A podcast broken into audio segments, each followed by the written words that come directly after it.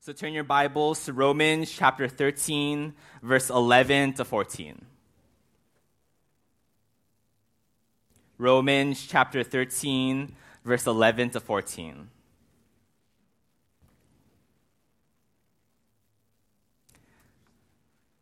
As you guys are turning there, I'll tell you some of my uh, tentative titles for this sermon. Uh, the first one is My Best Advice Put on Christ. Hey. I like that one because it rhymes. Uh, the second one is Clothe yourself with Christ and never go out of style.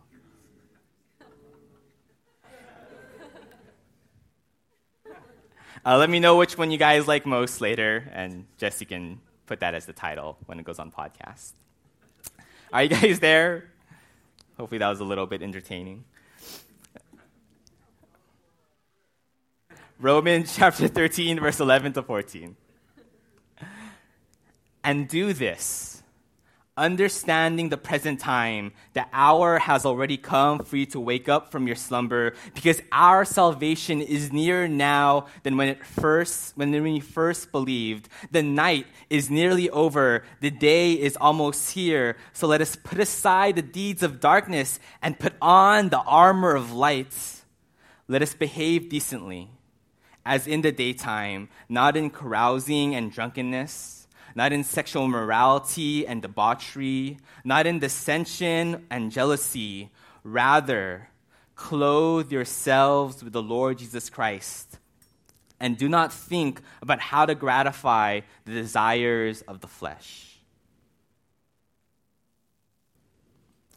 Last week, uh, Wilson, he preached from Romans 13, uh, the, the early passage of this and we were challenged by scripture, both our scripture and our pastor with this command to love one another. But it wasn't just this love in the sense where we all hang out and have a good time, because that's nothing special. That's something that the rest of the world can do. That's not unique or rare. We see it's easy to be a community. There's whole shows devoted to it. There's friends and literally a show called Community but rather what sets us apart, what we were called to be as a community of love, is we are called to love each other in the Spirit, to fulfill the law by loving as Christ loves. That looks like speaking biblical truth to one another, asking each other the hard and good questions, showing sacrificial love in our actions. Because if we don't, like, what kind of church are we going to be? If we don't love like this, if we don't fulfill that commands, won't we be left discontent? Won't we come to church bored asking, Is this it? Is there anything more than just this? And so, since Wilson's here, I get to talk to him a, a, a little bit. Uh, and I get to, I get to share uh, without raising up his ego. Hopefully, he doesn't listen to the podcast. But if I'm honest, uh, Wilson, his past couple messages, like, have made me cry, right? And it's been a while since I've cried in a message. Uh, I think listening to podcast preachers has kind of spoiled me. Like being able to listen to like great speakers like Matt, Matt Chandler, John Piper, Francis Chan. But I think what I was really blessed by Wilson's past couple messages is he was personally preaching the Word of God in a way that a podcast preacher couldn't. He was speaking to us. When he told, when he was unpacking the command to love one another, he, he, he preached it to us. He knew us as a church where we, where we were strong and where we fell short. And he preached the word of God. And so I was crying, and there were good tears. And I was glad because I wasn't the only one. I remember a couple weeks ago, after Wilson was done preaching, a sister in Christ turned to me and she was like, her, her eyes were a little watery, and she was like, Man, am I the only one that feels attack, attacked? And I told her, No, I, I feel it too. But we knew that it wasn't this bad kind of attack, it was a good attack. It was this thing called conviction. Yes, me, Patrick Fisher, I was convicted by the Word of God because I saw my own lack of love for others. And we got to understand what conviction is. Uh, my first Padawan, my first mentee, uh, he, would, he thought, for a long time, he thought condemnation and conviction were the same thing. Hopefully, guys, you don't think that as well. But condemnation is bad, right? Just throwing that out there. Condemnation, it's from Satan. It leads to despair. It ends in sorrow. It makes us think we can't change. It makes us run away from Christ. It brings this vague uncertainty about sin. It has us looking to ourselves, and ultimately, it's a burden. Condemnation is what Satan wants to do to us. It's this kind of feeling this punishment, this shame meant to paralyze us. But in Romans 8, verse 1, what does it say? It says, Therefore, there is now no condemnation for those that are in Christ Jesus. So, if there's no condemnation, then what was that attack that I was feeling when I heard the word of God calling me out on my sins, on my lack of love? What was that pain, that feeling? Not condemnation, but conviction. And conviction is good, it's the opposite of condemnation. Conviction is from God. It leads to life. It ends in joy. It makes us want to change. Instead of running away from God, we run to God. It brings a specific awareness to our sins. It has us looking to Jesus and not ourselves. Ultimately, it's a blessing. It's what the Holy Spirit does. It's spiritual surgery meant to heal and bring freedom. And I love it one of the, my favorite examples in the book in the Bible is in the book of Acts. In Acts chapter 2, we see that the people are convicted, and how is it described? I'm just going to paraphrase it. You don't have to turn there. But Peter, he gives this heavy gospel message, okay? He tells the people, You know that man that you crucified? That guy named Jesus? The one that you murdered and mocked and hung on a torture device? He was he was actually the Son of God. He was the Messiah. He was the chosen one, the Lord, the one that came to save us. And after hearing this, you would think, man, the people would feel condemned. They would say, like, oh, we're screwed. What did we do? But instead, how did they respond? They responded like this. They were, they were cut to the heart. And then they went to Peter and the rest of the apostles, and they're like, What do we do now?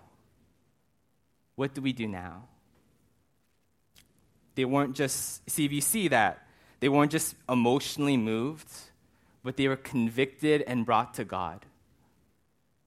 And my prayer in prepping this message is that I pray that we wouldn't just find encouragement in God's word on Sundays or when we read it on our own time but that we would find good conviction that leads us to repentance, that, that leads us to resolve not to be merely hearers of the Word of God or listeners to a sermon, whether it's good or bad, but rather to be doers of the Word.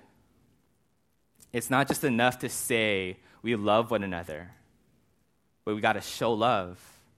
And God Himself, He models this. He doesn't just say he, he doesn't just say he loves us in his word. He shows it to us. He demonstrates it to us when he gives us his only begotten son. So pray with me as we ask God to just work in our hearts, to convict us well, and to let scripture do its power, do, do its work. Let's pray. God, I I pray for everyone in this room. Uh, I am always so blessed and privileged to just be able to present your word. And I pray that, God, you would convict us where we need to be convicted. You would encourage us where we need to be encouraged. You would strengthen us where we're weak. I, I pray that we wouldn't you know, when you hear this command to love one another, we wouldn't think about other people like, oh man, I wish so and so was here so that they could be convicted and lo- start loving others more. but that we would let Scripture speak to us and we would see where do we need to grow? Where do we need to surrender? Where do we need more of you in our lives? And I, I pray that we as a community, that we would, we would love each other well. We would point each other to Christ. We would help each other in our convictions. We'd be constant reminders to one another that it's not just my work to present the Word of God, but everyone in this room, we as a body, would be creatures of the Word. That's my prayer, Lord. I trust that you're already working in ways that I can't imagine and can't fathom. And so you're amazing. We love you because you first and infinitely more loved us. And in your sweet, sweet Jesus' name we pray. Amen. All right. So we're going to break this down, Romans chapter 13, verse 11 to 14. And we're going to break down verses 11 to 12.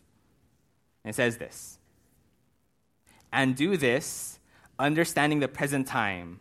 The hour has already come for you to wake up from your slumber, because our salvation is nearer now than when we first believed.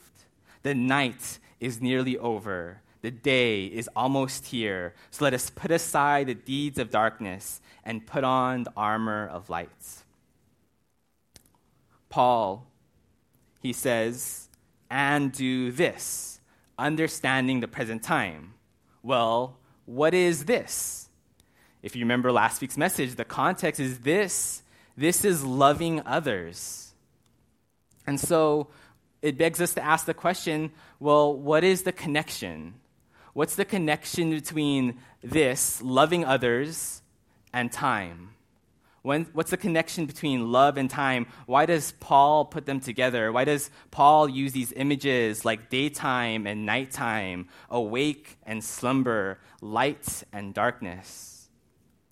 What Paul is trying to show is that this command, this call to love, it's not a casual matter. It's not a whenever is most convenient for you or when you have your life all together type of matter or issue. But this command to love, he sees it as having utmost urgency. That's the point of him bringing up these, these images of time, these, the, saying, bringing up these thoughts of time. There's this urgency in the matter of loving others. And so, are we urgent? Are we urgent to love others? When we, when we heard Wilson, right, preach the word of God and say we, how, how we ought to think about loving others, were we urgent in that? Or we just kind of wait and look for an opportunity? Or just be lethargic in our love for others? Why? Why? What's so, what's so important about the time? Why is it so urgent? I think about time in multiple ways. I think about how our relationships can be short on time. How me and Katie, we feel short on time because we're planning to move to Colorado potentially in three months. I know it's sad, don't cry. I know, someone just found out. Um, but yeah, God's called us to Colorado, and so I look at everyone here, right? All the people that I know and all the people that I don't know. And there's just so much of me and, and so much of Katie that wants to make the most of these next three months. That wants to meet up with more people, that wants to continue investing in this church, to say everything that I want to say and I need to say, to, to get to know you, to get to know you more, to pray for you and we feel this, this desperateness in our lack of time. Because it feels just like yesterday we said, oh, a year from now we'll probably be in Colorado. And time has flown by, and now we're at three months. So maybe it's that we're short on time, or maybe it's how our lives are short on time. I think about death and how just last month uh, two pastors that I love and respect passed away. And for me, death is a constant, every death, every funeral is a continual reminder that our time is short, that, that we can't waste what God's given us. We are here today and gone tomorrow. Or maybe when Paul's talking about time, he's talking about time in terms of ages. Anyone like Lord of the Rings here? Right? So when they talk about time, right, there's the the, a, the third age of Middle Earth, and then there's the fourth age. I know, really nerdy. There's the fourth age, the age of man. And so there's these different ages, there's these different times that we find ourselves in. You might look at the times that we're in, and we might say we're in a dark age or technological age. But at the same time, we're also in this age where this age of Christ. If you know theology, there's a sense of like this already not yet kingdom. But that's a whole other message. Don't got time for that. But I think what Paul is trying to say, what's most important, isn't this negative view of time but it's this positive view of time. It's this time that, that's drawing near of Christ's return, our Lord Savior coming again. That's what he says. You know, the day is almost here. He's coming. Our Lord Jesus, our Savior, He's coming back soon. It's the return of the King. There's reasons for joy and hope. Wake up wake up. And so we wait, not slumbering, not with our eyes closed, all groggy and in a, in a, in a, in a, in like a, just this kind of comatose, like zombie like manner, but we're wide awake. Our eyes are wide open. Our bodies are moving. Our souls are invigorated. It is time to wake up because we know that Christ is drawing ever so near. It is time to live and time to love. Do you understand the present time? Because if you do, it's motivation to love urgently. And then Paul, he goes on and he shares how there's these hindrances to love. In verses 12 to 13, he says, How the night is nearly over, the day is almost here. So let us put aside the deeds of darkness and put on the armor of light. Let us behave decently as in the daytime, not in carousing and drunkenness, not in sexual morality and debauchery, not in dissension and jealousy. Again, we see there's this urgency in Paul's usage of time, and then he gives this clear instruction on how to love one another. And the first part of that is putting aside, right? It's like put aside and put on. It's like Holy Karate Kid, right? wax on, wax off. Paul says, put aside and put on. And so the first part of that is he says, put aside the deeds of darkness in verse 12. Well, what are the deeds of darkness? He gets specific in verse 13. He, he gives examples. He says the first, the first group is carousing and drunkenness. These are individuals who pursue harmful pleasures Right? I was going to put pictures of drunk people on there, but I decided not to. And so we wonder why is drunkenness, right? Why, why, why would that be a hindrance to us loving others? Well, imagine, if you will, imagine if I came to church and I was drunk, right? For one, this sermon would be a lot different from how it's gone so far. But then I also think about my ability to love you guys would be impaired, right? If the, if the, the workers in our children's ministry, if they, if they came to church drunk, their ability to care and love your children would be hindered, right? I, I'm pretty sure you wouldn't trust them with your kids if they were drunk. And, and then I think about the questions, right, that Wilson challenged us to think about in order to love each other more. I, I think about how hard it is to think about those questions when we're sober minded. How much more when our minds and our thoughts are impaired? But it's not just about getting drunk, it's this idea of in pursuing these harmful pleasures, they detract from the mind.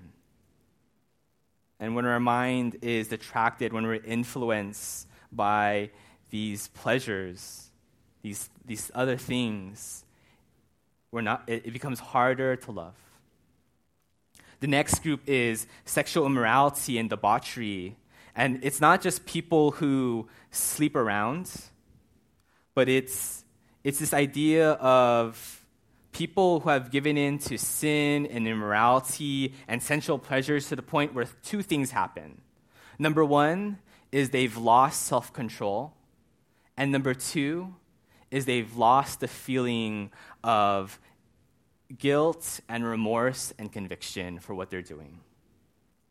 This loss of control, it's like acting like animals. Because if we, I mean, that's one of the things that makes us human, right? Is the fact that we don't give to every natural impulse. We don't give to every urge. Imagine if we did. Imagine if we gave into every natural impulse. How many people would, he, would we have run over, run off the road, right? In anger. How many, how many people would we have slept with in lust and passion? How many things would we have said and done in selfishness and regrets? How many people would we have hurt because we lack self control? And then the next part that Paul says to put aside is dissension and jealousy. And these are the most obvious, right? It's because you think about it, how can you love your neighbor, right? How can you love your neighbor when you carry these things in your heart towards them? When you're fighting with them, when you're envious with them, when you're attacking them? Paul, he says to put these things aside, these dark deeds. And it's not just advice that he's giving, these are commands. Put aside these things because if we're to love, a lot must go. These things that Paul lists are things that we have to examine our own lives. I think we would be fools, prideful fools, into looking at this list and thinking that we don't have our own dark deeds to set aside.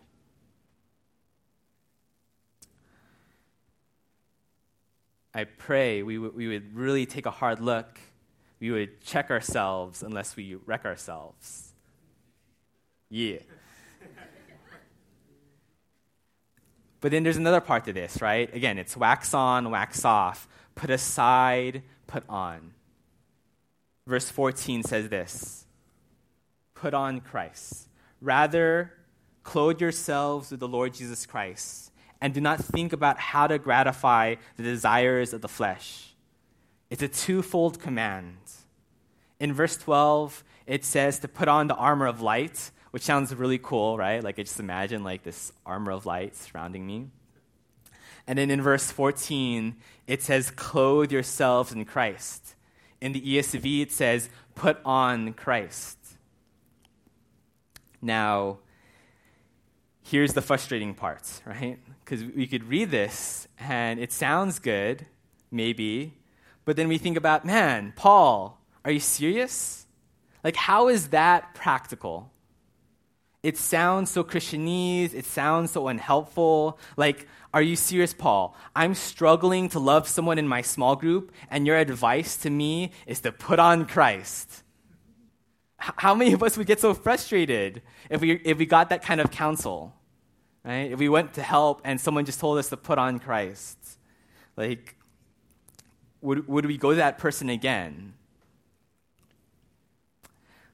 I don't think the problem is that this advice, this command is a bad one. I think the problem is us. I think we don't understand what this truly means, which is probably why we don't give this kind of counsel. And we do, and maybe we do, right? Maybe we do say to people, put on Christ or look to Jesus or trust in Him. But when we say it, it to others, it's just a cliche, it's a jargon, it's unhelpful and insincere because we don't understand it as we ought.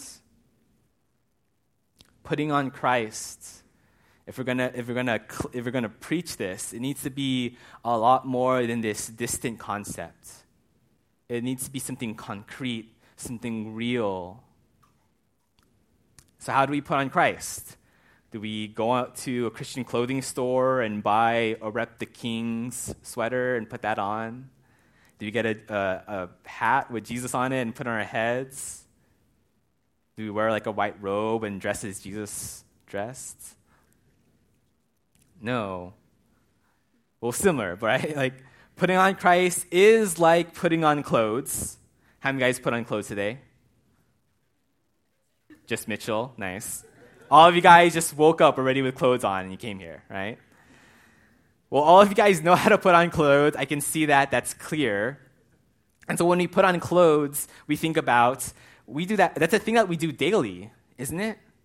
It's one of the first things we do in the day. One of the first things before we go out is we put on clothes. And so, in the same way, daily, we need to keep Christ close to us. Christ is to be a part of our day wherever we go, whatever we do. Letting our relationship with Him be closer to us than the own shirts we wear. And so, how is, it, how is this done? First, it starts with the heart. It starts with understanding His great love for you. And then you understanding, and then you loving Him back. And that's when the relationship is started. Then it's in the thought life, right?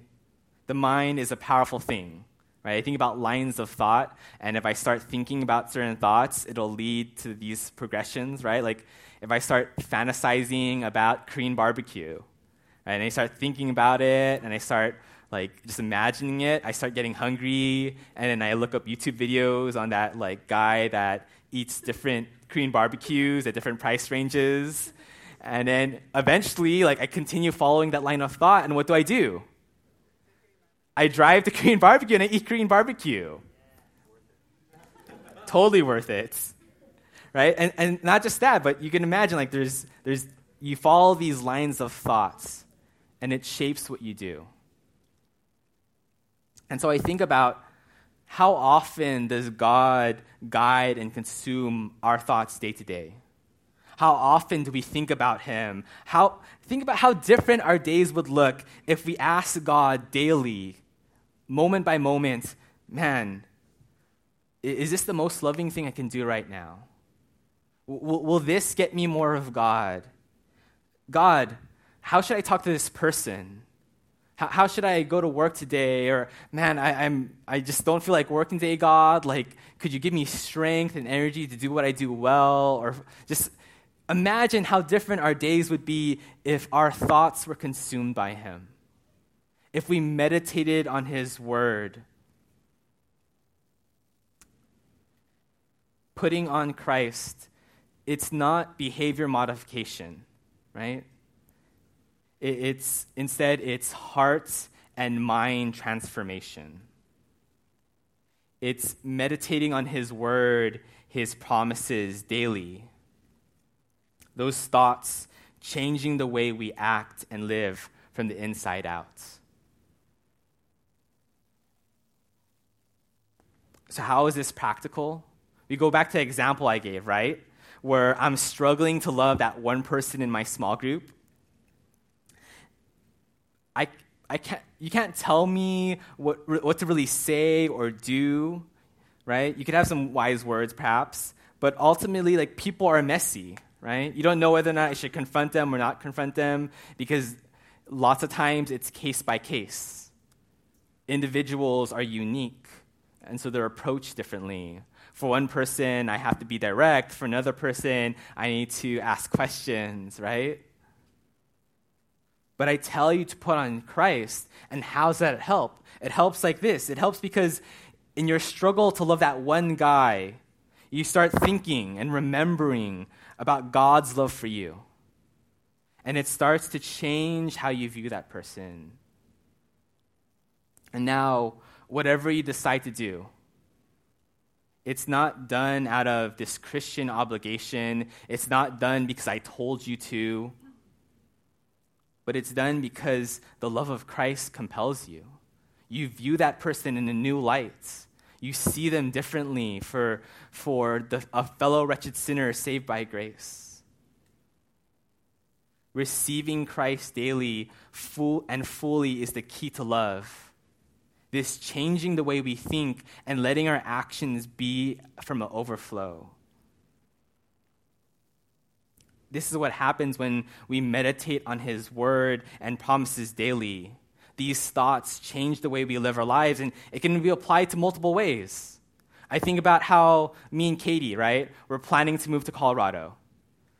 And I'm still looking for a job, and she's still raising support. And there's lots of reasons to be stressed and worried about the future because we won't, we'll be there and there won't be community, we'll, you know, money is an issue. And so there's all these reasons for me to stress and how different it looks when I think about Matthew 6, right? Where Jesus says, Don't be anxious about your life. Look, look at the birds in the sky. Aren't they cared for? Look at the lilies of the field. Aren't they cared for? Your heavenly Father takes care of all of them and He loves you more. Don't be anxious about your life. The, the Gentiles, the world, they, they worry about those things. Your Father knows that you need them all, but seek first the kingdom of God and His righteousness, and all these things will be added to you. Therefore, do not be anxious but tomorrow, for tomorrow will be anxious for itself. And so, what does that do? How does that shape my mind? I still care about the future. I still apply to jobs. I still work hard. But I have this peace in mind. I have this comfort knowing that, all right, so what if this one job rejects me? So, so what if things aren't going the way I've planned? I have this peace and trust that God is who He says He is, and I don't have to be anxious. Imagine if we put on Christ daily if we meditated on His word and His promises, how different our lives would be, how shaped we would from His word. So I come back to conviction, right? And I, my prayer is that we, we would hear this and this conviction, right? We, we wouldn't hear this and walk away sad we, w- we wouldn't think, man, I don't think about Christ enough. I'm a bad Christian. No. My prayer, because that, that would be condemnation, not conviction, if we walked away like that. My prayer is that we would walk away excited. Excited this coming week to think about Christ, to put on Christ, and to see how different our lives, our day to day lives would be when we meditate upon Him when we, when we think about his promises, when we talk to him, keep him close to us like our clothes. My friend said that he, you know, he think it's easy. It's really easy to put on Christ when everything is going our way. But it's hard to put on Christ when everything's falling apart. But it's in those times that that's when it matters most.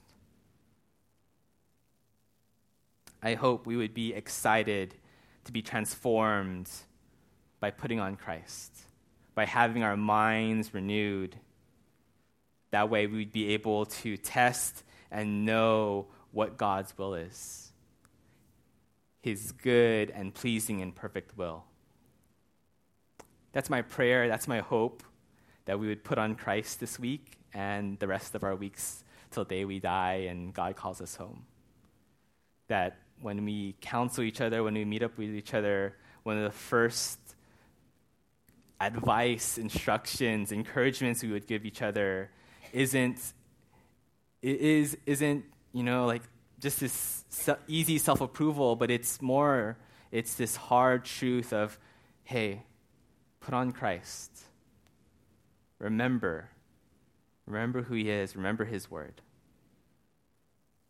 That's my prayer and my hope. And again, it's Wilson said it like it's not just I can't just do that alone, right? Wilson can't just do that alone. For us to be a church, a community of love, a real community, we all have to do that. We all have to hold to this truth. We all have to hold to these convictions. In order to be a church, it's not just known as a great community, but a gospel centered community, a God centered community, a life changing community. And when the world sees that, they'll be amazed. They'll, they'll, they'll wonder, what is it that they have that I don't? I want to put on Christ too, then. I want what they have, I want what you have. Let's pray.